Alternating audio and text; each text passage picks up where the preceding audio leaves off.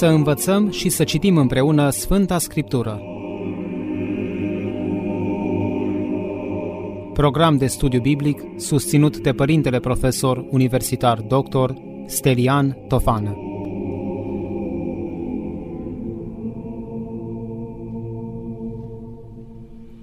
Dragi ascultători ai postului de Radio Renașterea, continuăm programul nostru biblic cu tema Taina Sfântului Botez, botezăm adulți sau copii, ce ne spune Biblia.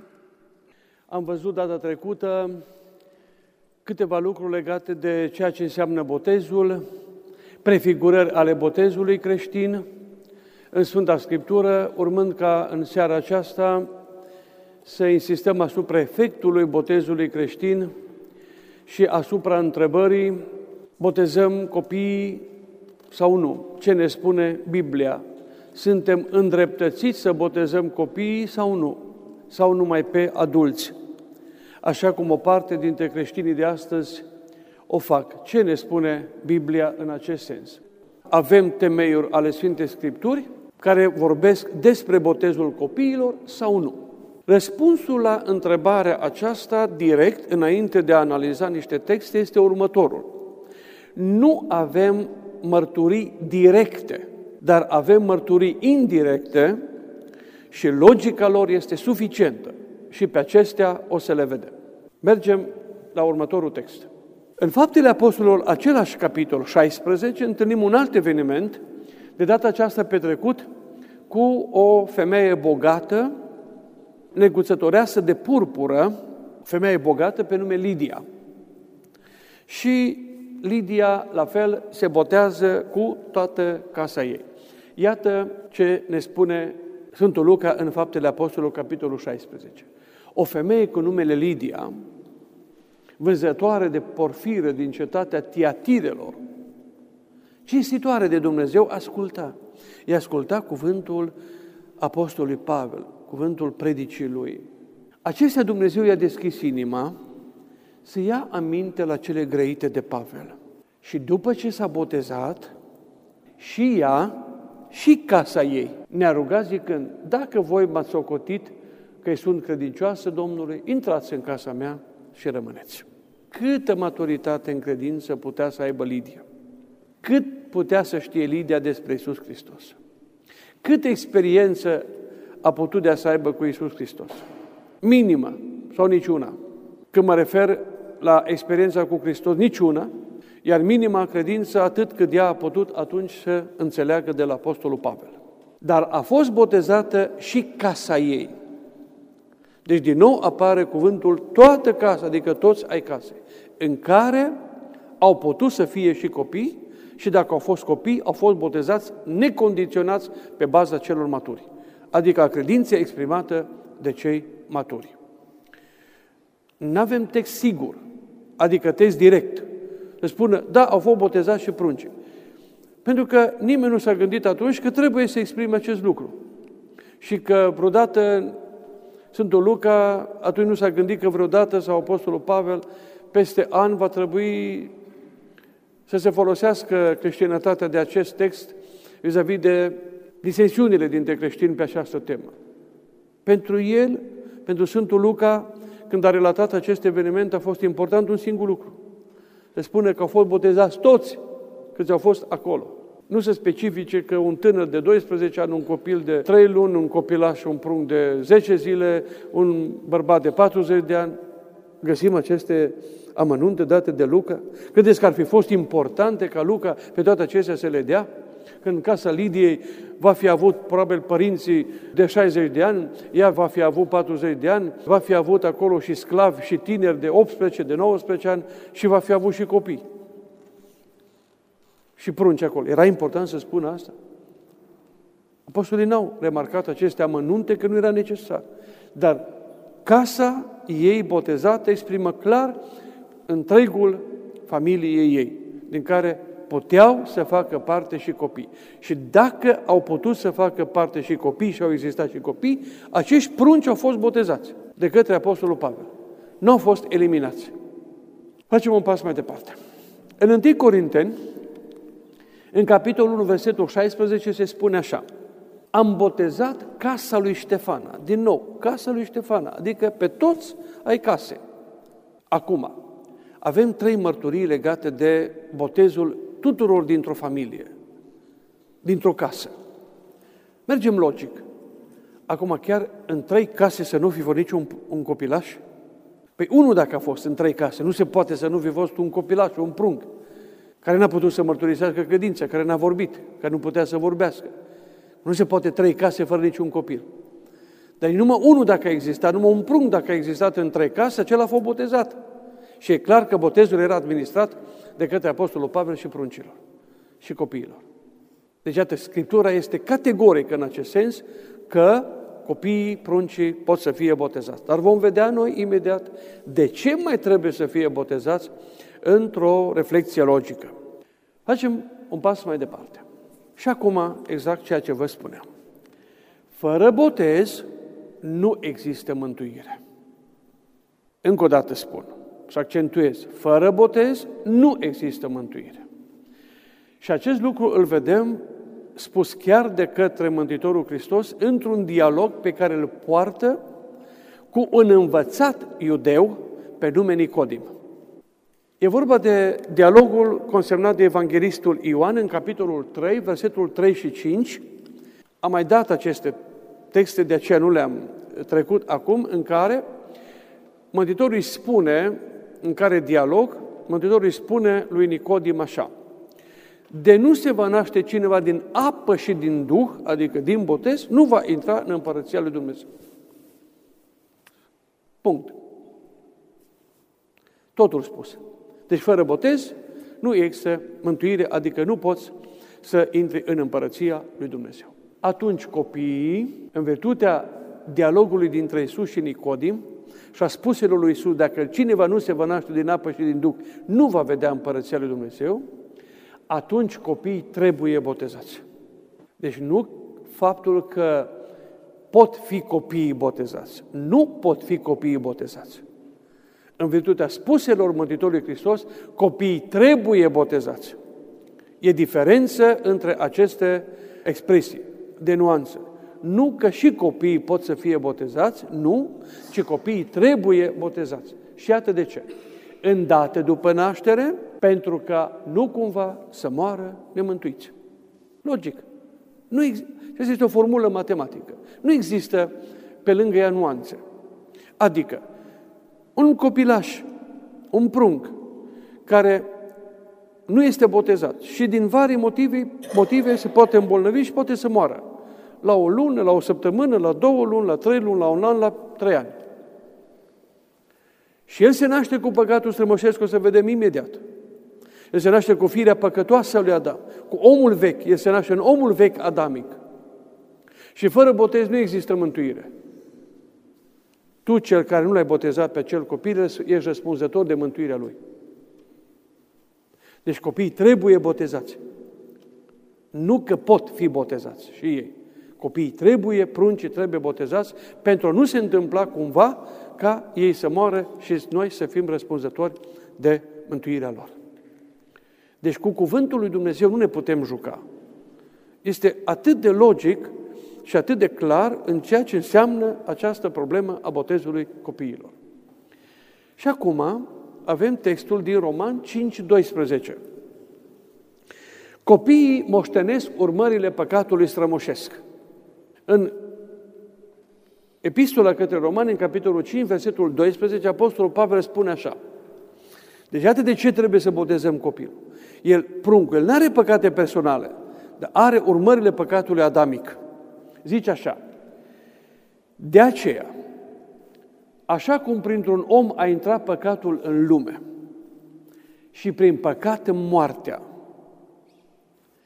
tot astfel moartea a trecut în toți oamenii, prin aceea că toți au păcătuit.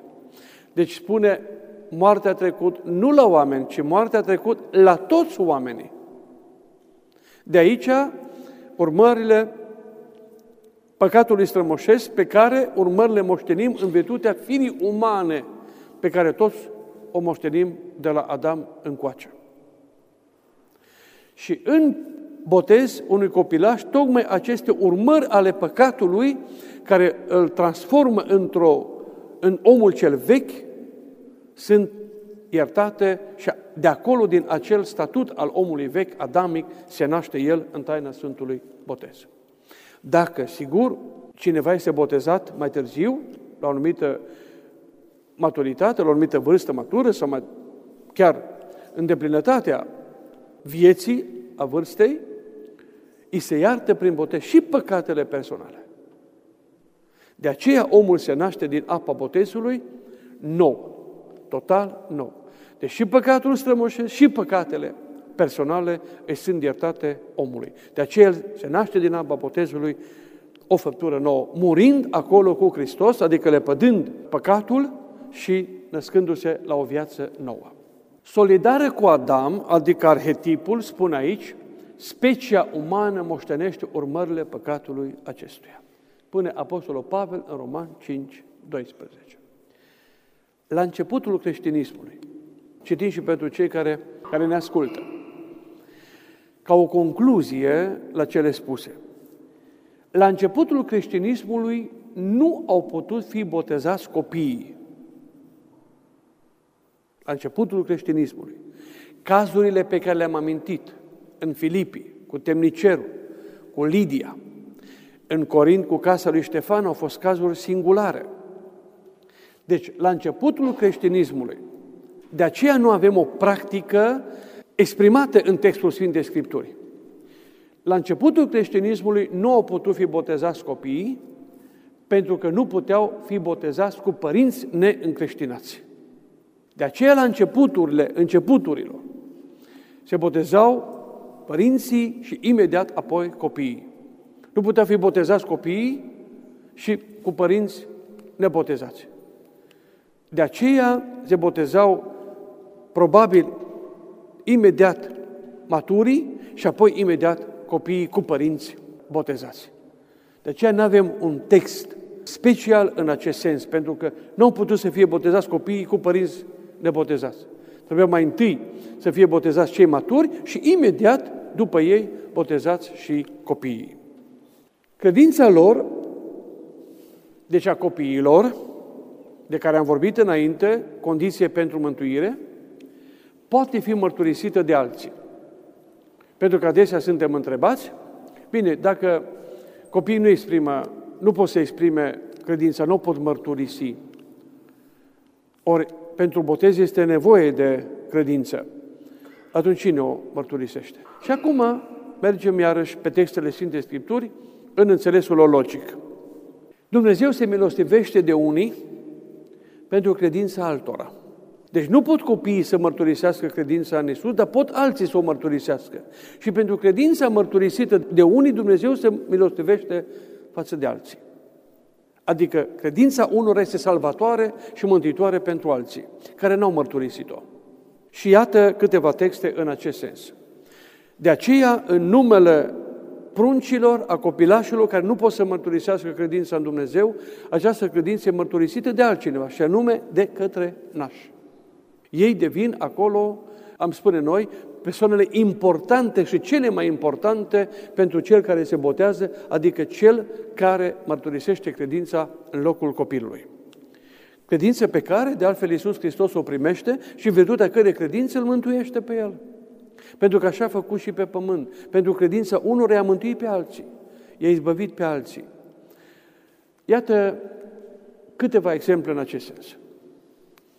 În Evanghelia după Marcu, în capitolul 2, versetul 1 până la 12, Marcu 2, 1 până la 12, este relatată minunea vindecării slăbănogului din Capernaum.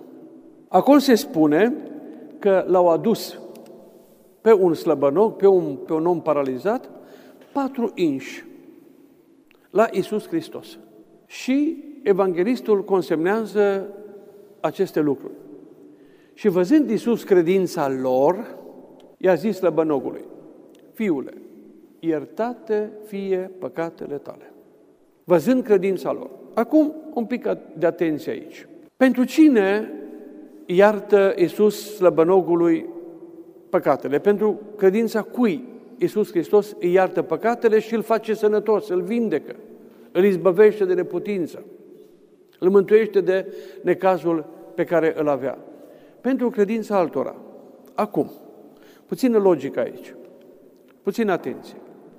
Dacă în acest pronume includem doar pe patru, numai pe cei care îl purtau, atunci cel paralizat este vindecat pentru credința celor patru.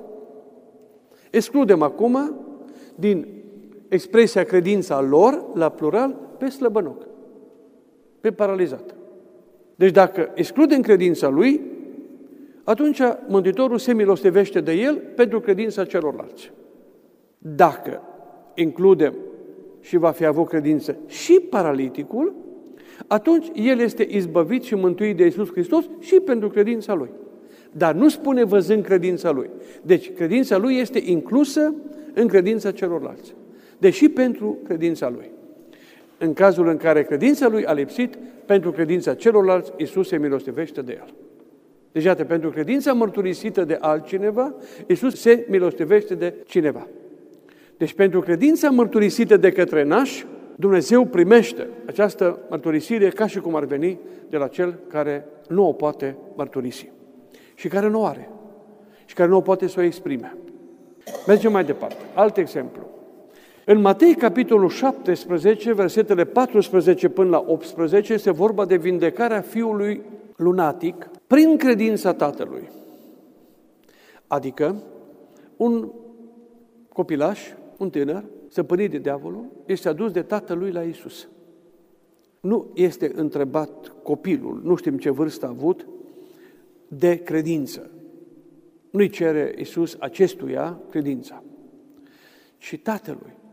Dacă tu poți să crezi, toate sunt cu putință celui ce crede. Și atunci tatăl a răspuns acel paradox. Cred, Doamne, ajută-ne credinței mele. Adică, cum dacă crede, de ce spune necredințe mele? Tatăl credea în Dumnezeu, creator al Universului, credea și că l-a trimis pe Iisus Hristos, poate aștepta și el pe Mesia, dar aceasta era credința intelectuală a lui. Însă, când spune necredința mea, se referă la acea credință care poate să exprime adeziunea la minune.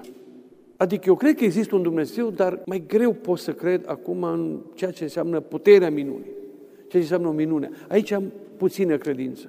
Și atunci, pentru această puțină credință a lui, totuși a venit la Isus. Isus se milostivește de copilul lui.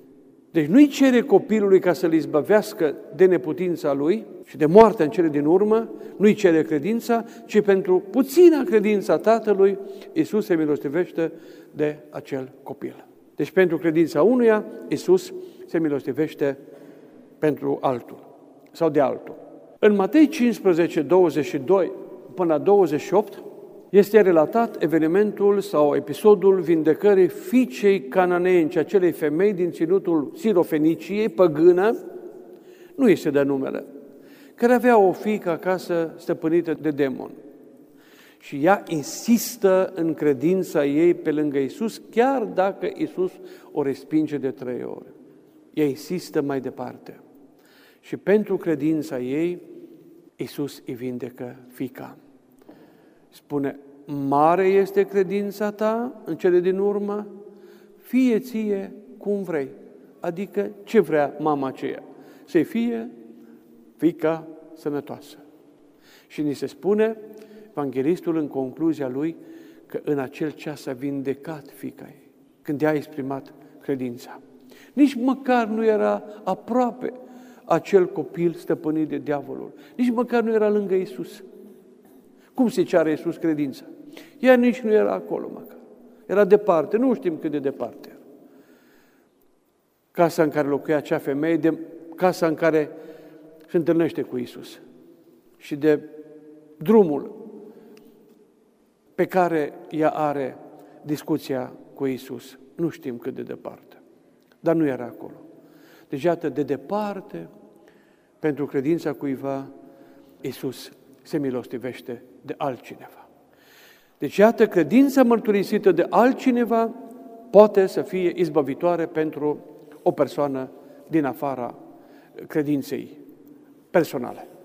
Așadar, credința mărturisită de naș în locul pruncului, în locul copilului la botez, este suficientă pentru ca Dumnezeu să se milostivească de acest copil și taina botezului să fie validă prin mărturisirea credinței în Isus. Nu contează de cine.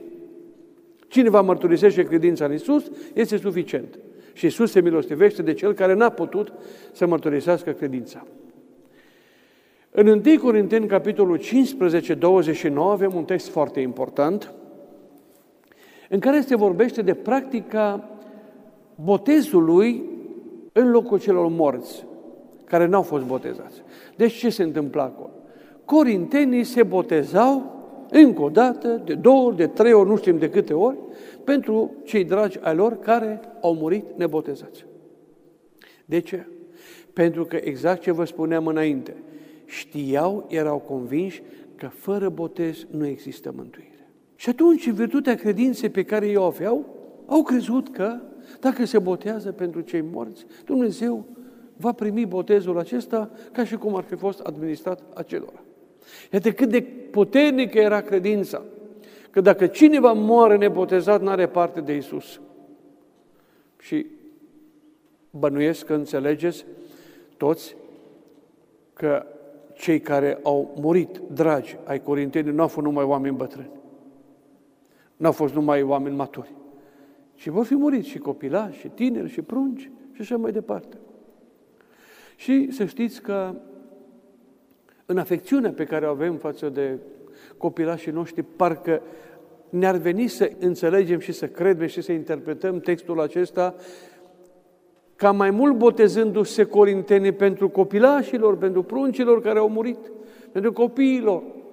Afecțiunea fi mai puternică a unui părinte pentru copilul lui, decât pentru alți maturi, frați, părinți, bunici, rudenii și așa mai departe.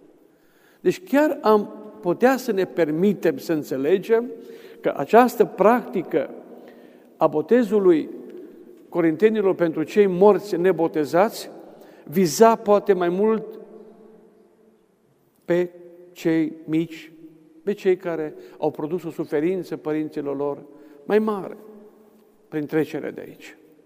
Și aveau credința, ce spuneam înainte, că dacă nu sunt botezați, n-au parte de Isus. Și atunci se botezau pentru ei. Iată ce spune Sfântul Pavel. Alminter, ce vor face aceia care se botează pentru cei morți? El vorbea aici în contextul în care nu credeau în înviere corintenii. Și atunci Apostolul Pavel aduce argumentul în acest sens spunând, păi dacă nu credeți că Iisus a înviat, atunci de ce vă botezați? Pentru cei care au murit. Dacă nu există învierea morților. Și dacă Iisus n-a înviat și nu există învierea morților, atunci de ce vă botezați pentru cei care au murit nebotezați? Nu are niciun rost. A, deci voi vă botezați pentru aceștia, pentru că credeți în înviere. Și atunci, iată, acesta este un argument foarte puternic pentru credința vis-a-vis de faptul că dacă nu ești botezat, n-ai parte de Isus. Ori, dacă nu ești botezat, nu înseamnă de la o anumită vârstă, ci de momentul în care ai intrat în această lume.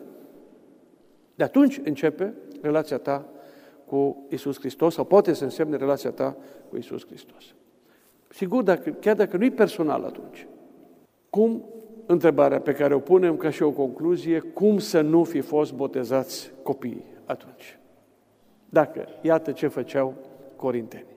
Vă puteți imagina în virtutea acestui text aici, din 1 Corinteni 15, 29, când corintenii se botezau pentru cei morți care nu erau botezați. Vă puteți imagina că dacă ei făceau așa ceva, ar fi putut ei să lase un copil să nu fie botezat? Iată logica textului. Nu trebuie să ne spună textul mota, mo, botezați copiii. Avem o logică în practica primilor creștini, în experiența primilor creștini. Cum să-și fi permis ei, conștienți, să nu boteze pe cineva dacă ei se botezau pentru cei care au murit și care n-au fost botezați? Mai multe vom vedea data următoare.